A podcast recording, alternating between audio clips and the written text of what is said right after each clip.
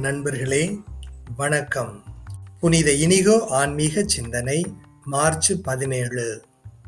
உங்கள் பகைவர்களுக்காக வேண்டுங்கள். வத்திக்கான் வானொலியில் திருத்தந்தை பிரான்சிஸ் இவ்வாறு கூறினார். அடிக்கடி நாம் பிறருக்கு எதிரிகள் ஆகிவிடுகின்றோம். இது நாம் நன்று என விரும்புவதில்லை. இயேசு நமது பகைவர்களை அன்பு செய்ய வேண்டும் என்று கூறுகின்றார். நான் ஒரு கேள்வி கேட்கிறேன். நாம் ஒவ்வொருவரும் நம் மனதுக்குள் அதற்கு பதிலளிப்போம். நான் என் பகைவர்களுக்காக இறை வேண்டல் செய்கின்றேனா? நீங்கள் ஆம் என்று சொன்னால் இன்னும் அதிகமாக இறைவேண்டல் செய்யுங்கள். நீங்கள் சரியான வழியில் செல்கின்றீர்கள் என்று நான் சொல்வேன். இறை சொல் ஒன்று கேட்போம். தீமைக்கு பதில் தீமை செய்யாதீர்கள். எல்லா மனிதரும் நலமென கருதுபவை பற்றியே எண்ணுங்கள். இயலுமானால் உங்களால் முடிந்தவரை எல்லோரோடும் அமைதியாக வாழுங்கள் என்று தூய பவுல் ரோமையருக்கு எழுதிய திருமடல் பிரிவு பன்னிரண்டு பதினேழு பதினெட்டில் சொல்கின்றார். உங்களுக்கு துன்பம் வருவிப்போரையும் உங்கள் திட்டங்களுக்கு கேடு செய்பவர்களையும் நினைவு கூறுங்கள். நான் எனது பகைவரை அன்பு செய்கின்றேனா? என்ற திருத்தந்தையின் கேள்வியை கேட்டு பாருங்கள்.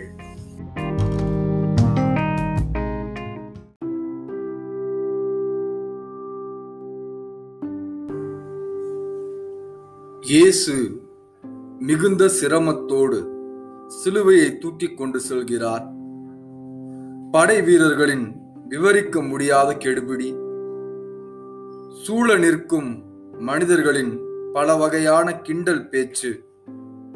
ஆங்காங்கே நிற்போரில் பலருடைய வருத்தம் கண்ணீர். இவற்றின் ஊடே இயேசு சிலுவையோடு செல்கிறார். சிலுவை சுமப்பது அன்றைய சூழலில் பெரும் அவமானம் கேவலம்.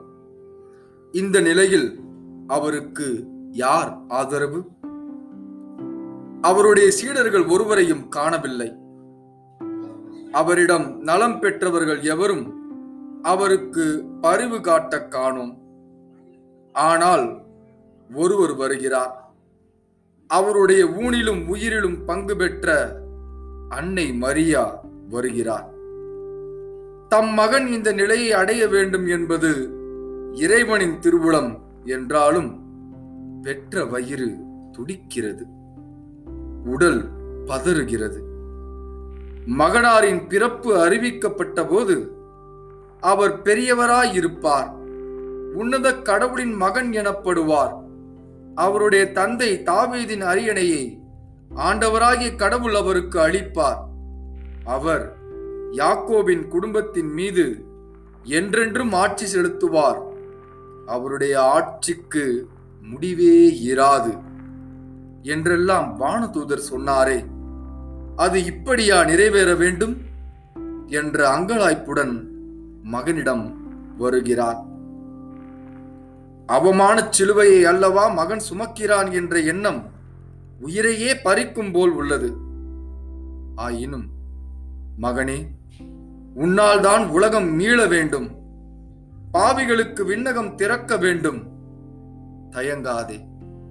தளர்ச்சியினால் முயற்சியை கைவிடாதே என்று சொல்லாமல் சொல்லி தீற்றுகிறார்.